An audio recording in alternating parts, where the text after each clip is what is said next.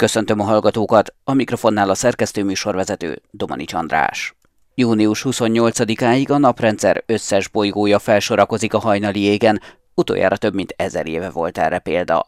Bauman Tuka Nikoletta beszélgetett Szabó Oliver Nortonnal, a Svábhegyi csillagvizsgáló bemutató csillagászával. Azért ritkaság, amit most láthatunk, mert a naprendszerben lévő összes bolygó egyszerre látszik az égbolton, tehát mind a nyolc bolygót meg lehet nézni, hogyha számoljuk a Földet is. Ilyen nagyon régen volt utoljára, 947-ben lehetett volna ezt megpillantani, de ugye akkor még nem ismerték a Neptunuszt és az Uránuszt, úgyhogy nem túlzás azt állítani, hogy az emberiség történelmében először van nyolc bolygó egyszerre az égbolton. Mi a magyarázata annak, hogy ez az égi esemény, ez a jelenség most megjelenik és megfigyelhető?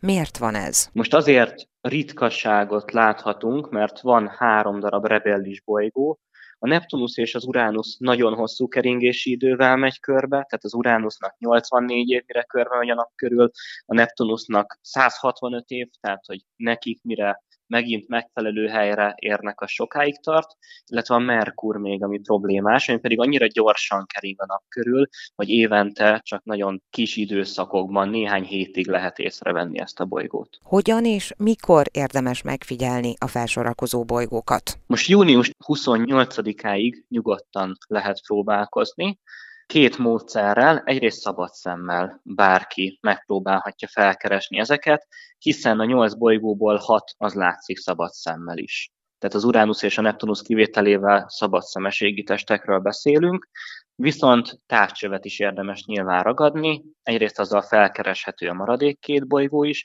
illetve a szabad szemmel láthatókon esetleg felszíni formákat, vagy a holdjaikat. A Saturnus esetében pedig a gyűrűt is meg lehet pillantani.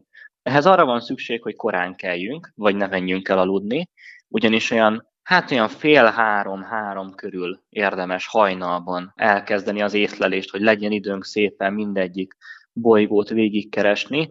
Ami szorít minket az az, hogy kell a nap. És egy utolsó nagyon fontos összetevő van, az az alacsony keleti horizont. Tehát, hogy keleti irányban fák, magas épületek vagy hasonlók ne zavarják a kilátást, mert a Merkur, a Vénusz és az Uránusz az viszonylag alacsonyan lesz az égen. Ami miatt különösen érdekes most még ez az esemény, hogy a hold is megjelenik, tehát nem csak a bolygókat láthatjuk, hanem az éppen fogyó hold az éjszakáról éjszakára végigvándorol. Azon túl, hogy vizuális élményt nyújt ez az égi esemény, van-e bármilyen egyéb hatása vagy jelentősége?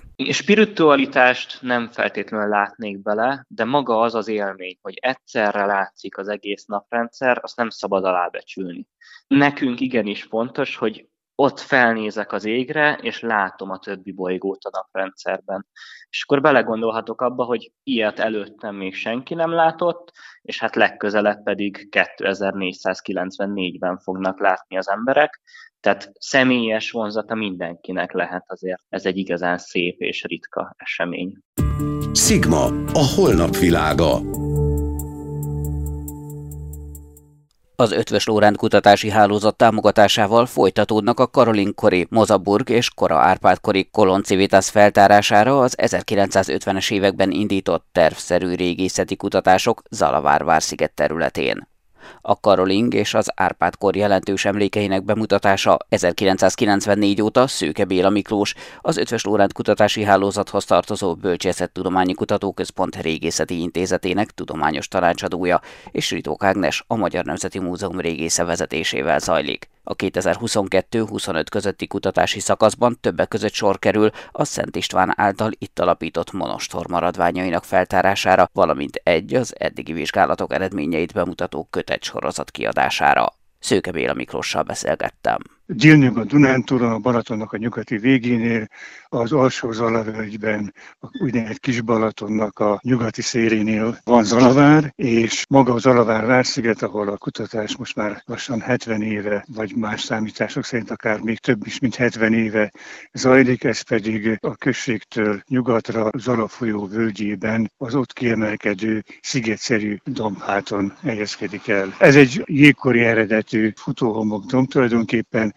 ami körül szépen lassan az alafolyónak a vizét feldúsult úgy a növényzet, hogy egy több méter vastag, tűzeges, lápos, mocsaras környezet veszi körül a szigetet, és hát ez egyúttal egy nagyon biztonságos védelmet is adott azoknak, akik a Várszigeten laktak. Ez a talaj nehezíti vagy könnyíti az ásatásokat? Hát ez tulajdonképpen könnyíti. Sokan úgy gondolják, hogy ó, itt biztos valami vizenyős, meg bizonytalan. Tehát egy olyan talaj, ahol nem lehet jól dolgozni, de hát ez itt tulajdonképpen egy löszös homokos talaj, amiben nagyon jól kirajzolódnak a különféle koroknak a beásásaiból utólag visszatöltött töltedékföldek. Úgyhogy ez ilyen szempontból egy kifejezetten régészbarát Miért éppen itt kezdtek el ásni? Mit kerestek és mit találtak az elmúlt Most sok évtizedben? A, a lelőhely az tulajdonképpen három szempontból fontos. Az egyik fénykora a lelőhelynek az a karoling időszak, amikor itt egy közgazgatási és egyházi térítési központ volt. A 9. század 40-es éveitől egészen a 900-as évek elejéig, tehát 10. század elejéig. A következő időszak, amikor komolyabb jelentőségre tesz szert, az a lelőhely, az a, az Árpádkor kezdete. Tudnék, a négy Szent István által alapított Bencés Kolostor közül az egyik, az itt Zalavár szigeten, Zala szigeten jött létre. 1019-ből említik először, és 1024-ből másodszor. Aztán a későbbiekben ez egy, egy Bencés monostorként, és egyúttal Zala és Somogy megye székhelyeként, ezért Kolon civitásznak is nevezik a források, egy komoly központ volt, és maga a monostor pedig hiteles helyként működött egészen a középkorig amikor aztán egyrészt megerődítik a monostort, és ez tulajdonképpen aztán oda vezetett, hogy amikor a török már itt volt a végeknél, akkor ezt az egész monostort végházzá alakították át, és ez 1702-ig török ellenes végvárként működött, úgy, hogy egyébként itt küzdelmek nem voltak, szerencsére, de mindig volt egy, egy bizonyos számú, százegy néhány főből álló katonaság, amelyik itt tartózkodott és itt élt. És aztán 1702-ben első ripót parancsára sok más várhoz hasonlóan ezt itt felrobbantották, és ez indította el a lejtmeneten a lelőhelyet, mert ez egy kőszegény vidék, ahol az itt tulajdonképpen egy kőbányaként működtek azok a romok, amiket amit a robbanás után hátra maradtak, és oly mértékig sikerült elhordani, hogy már tulajdonképpen sok helyen még az alapokat is, az alapoknak a kőanyagát is elhordták. Úgyhogy ilyen szempontból elég nehéz helyzetben vagyunk, mert sokszor csak az alapozási árkoknak a tényleg a törmelék törmelékével visszatöltött maradványai azok, amik támpontokat adnak arra, hogy rekonstruálni tudjuk, hogy mikor milyen épületek álltak itt egy-egy ilyen rom romjából mit lehet megállapítani? Hogyan lehet mondjuk azt megállapítani, hogy milyen épület volt az eredetileg? Tulajdonképpen az egyik fénykor ugye lelőhelynek, sőt, miután ezzel a korszakkal én foglalkozom, számomra igazán ez, ez a legkedvesebb korszak, a karoling időszak, ami tehát ugye az avarkaganátus összeomlása után és a magyar honfoglalás előtti nagyjából fél évszázad, három évszázadot jelenti. Hát ebben az időszakban ez egy, mint említettem, egy közigazgatási és egyházi központ volt, ami úgy jött létre, hogy német Lajos keleti frank király, amikor megkapta ennek a keleti térségnek az igazgatásához az engedélyt apjától, Jánbor Lajostól, akkor ő úgy döntött, hogy itt átalakítja a térségnek a közigazgatását, mert ő túlságosan lanyhának tartotta azt a térítési aktivitást, ahogy itt a, a frissen meghódított területeken térítették a népeket, és kisebb közgazgatási egységeket, grófságokat hozott létre. A mi területünkön hogy, hogy, hogy a Kárpát-medencét részben vagy teljesen érintő területen négy ilyen grófság jött létre. Az egyik Tulm központtal Alsó-Ausztriában, a másik Szavária központban, ugye Szombathely központtal Észak-Dunántúron, a harmadik Mozoburg, Zalavár, ez a délnyugat Dunántúl, és a negyedik pedig a Drávaszáva közén Szistia központtal, Sziszek Szistia központtal. Ebből a négyből nem egyformán ismerjük se régészetileg, se pedig történetileg, hogy hogyan működtek. A legrészletesebben éppen egyébként Mozaborgot, Zalavárt ismerjük, Tudnék, az történt, hogy 870-ben az Salzburgi érsek, akinek a térítési körzetébe tartozott ez a nyugat-dunántúli térség a római mintára ezt alsó Pannoniának nevezték. Az itteni térítési eredményeket foglalta össze német Lajos számára egy 870-ben írott leíratban, vagy feliratban, attól függ, ugye, amiben részletesen leírja, hogy hol milyen templomokat építettek, milyen papokat rendeltek hozzájuk, és hogy zajlott itt a térítés, és ebből tudjuk többek között azt is, hogy ennek a Mozaburgnak az, az első ura, első grófja egy Privilo nevezetű személy volt, akit pedig Moimir morvafejlelem űzött el a 830-as években. Morvaországból az valószínűleg az egyik főembere lehetett, és valamiért összekülönböztek egymástól, és ezért ő neki menekülnie kellett.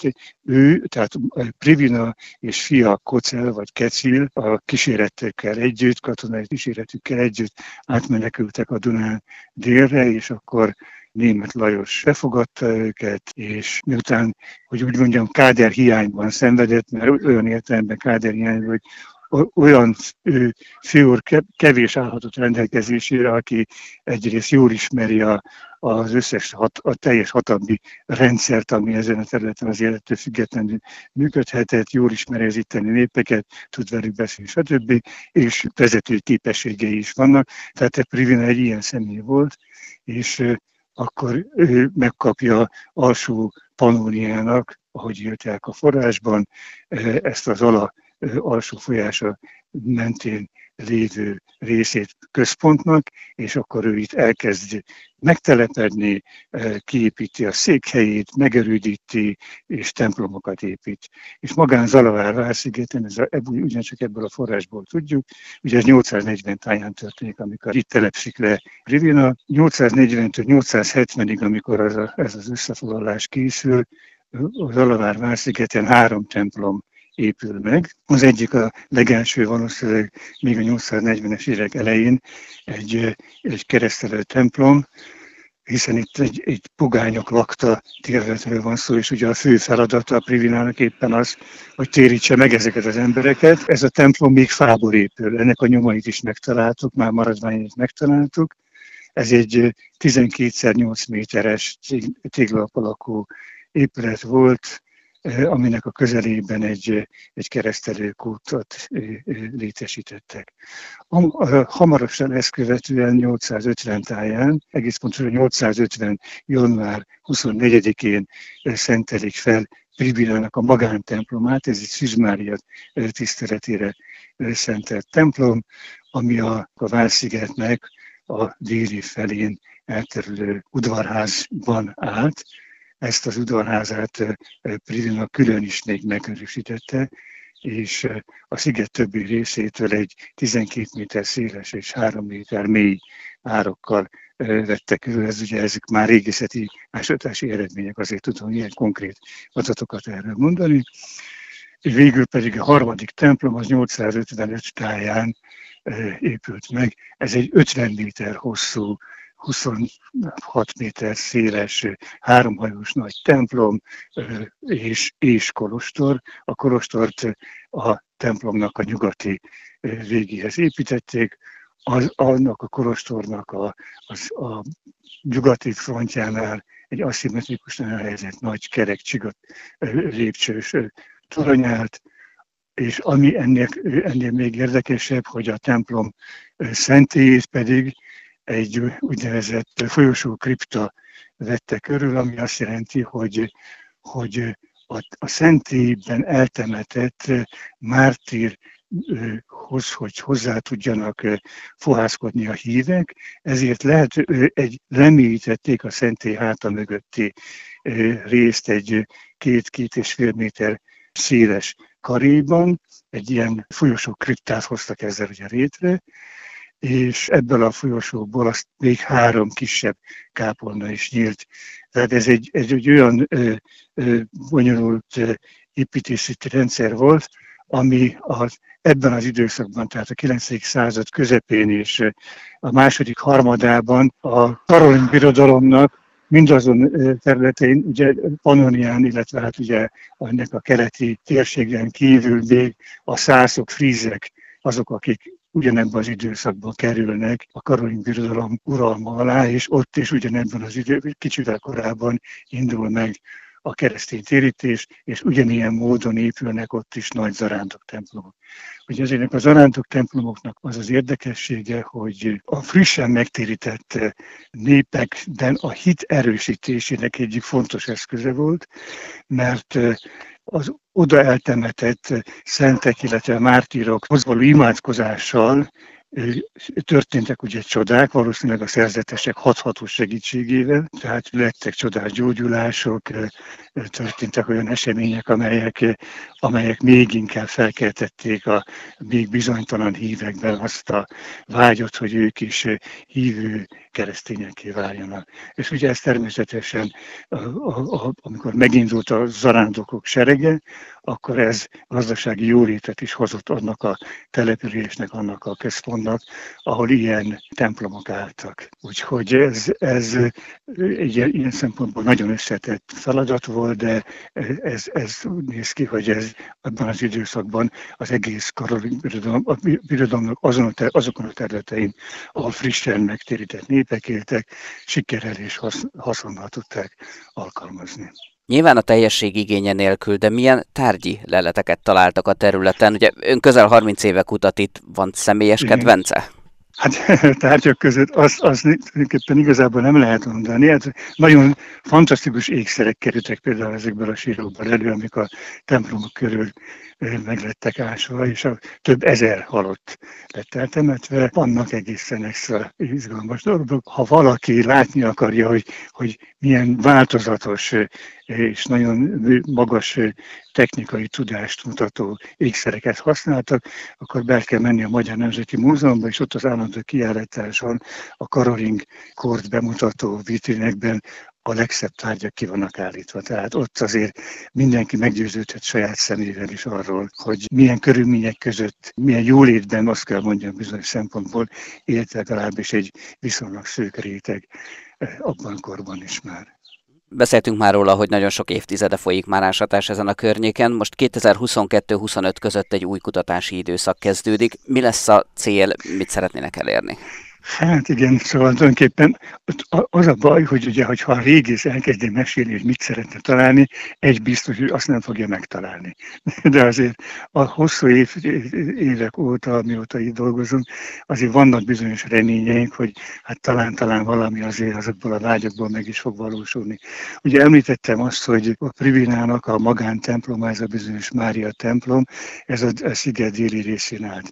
Na most ez azért érdekes, mert ez az a templom, templom, ami amikor Szent István ugye itt létrehoz egy bencés monostort, akkor ezt a templomot renoválják tulajdonképpen, és valószínűleg azokat az épületeket, amit, amik annak idején még Privinának Rófi palotaként szolgáltak, azokat helyrehozva, kibővítve, átalakítva hoztak létre, hozták létre a kolostori traktust.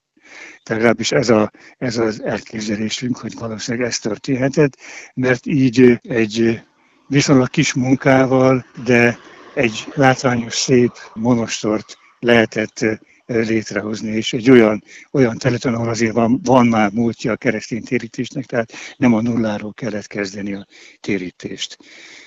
Na most magát a templomot sajnos akkor, amikor 1702-ben törökor végén felrobbantják a végvárat, és azon belül az összes épületet, amik ugye már korábban megépültek, a maga a templom is elpusztul. Ennek a templomnak a maradványait sikerült oly mértékig elhordani, hogy, hogy ma már egy egy gödör áll ennek a helyén. Csak abból tudjuk, hogy hol állt a templom, hogy a körülötte lévő sírok nagy része az szinte kirajzolja azt a helyet, ahol maga a templom állhatott. De a monostor épületét talán, és főleg, hogyha ha nem csak kőből építkeztek, akkor azért talán valamennyire rekonstruálni tudjuk. Akkor azt a tervünket legalább, hogy valamit ebből a e, korai Árpád-kori monostorból és vagy a, a Privina féle palota együttesből be lehessen mutatni, akkor azt be tudjuk mutatni. Még annyit tennék ehhez hozzá, hogy pár évvel ezelőtt a tízes években már találtunk egy nagy méretű, 17 méter hosszú, és azt hiszem, hogy 8, körülbelül 8 méter széles nagy kétosztatú palota épületet, ami valószínűleg Arnulf királynak a palotája volt. Ez az Arnulfról azt kell tudni, hogy ennek a bizonyos német Lajosnak az unokája volt, és ő volt a a legeslegutolsó Karolin uralkodónak, Gyermek Lajosnak a papája. Ő volt az utolsó igazán felnő, olyan felnőtt uralkodó még, aki, aki császárá lett koronázva Rómában. Nos, ez, a, ez a, az Arnulf, ez többször is megfordult itt Mozaborgban, okleveleket állított ki, és az egyik oklevében ráadásul Mozaborgot régia civitásnak, tehát királyi városnak nevezi. Tehát ez úgy néz ki, hogy ez azt jelenti, hogy amikor ő Pannoniában tartózkodott, Pannoniai tartományában tartózkodott, akkor, akkor ő ezt a helyet tekintette székhelyének. És hát erre utalhat valószínűleg az is, hogy 896-ban amikor már a magyar veszéllyel kell komolyan foglalkoznia, akkor Pannonia védelmét és kiemelten Mozaborg védelmét Braszláv hercegre bízza, aki az ő valószínűleg egyik bizalmi belső embere volt, és ő aztán itt meg is erődíti a szigetet, akkor körbevesi a teljes szigetet egy, egy több méter vastag földfa sánccal, aminek a maradványait már több helyen meg lehetett találni, és, ami az, és az abban talált fáknak a dendrokronológiai vizsgálata az kimutatta, hogy valóban a 9. század végén vágták ki ezeket a fákat, és használták fel az erősítés építéséhez, tehát az okok, az írásos források és a régészeti adatok ebben az esetben nagyon jól ki is egészítik egymást. Műsorunkat teljes egészében meghallgathatják az infostart.hu és az mta.hu oldalon. Búcsúzik Önöktől a szerkesztő műsorvezető, Domani András.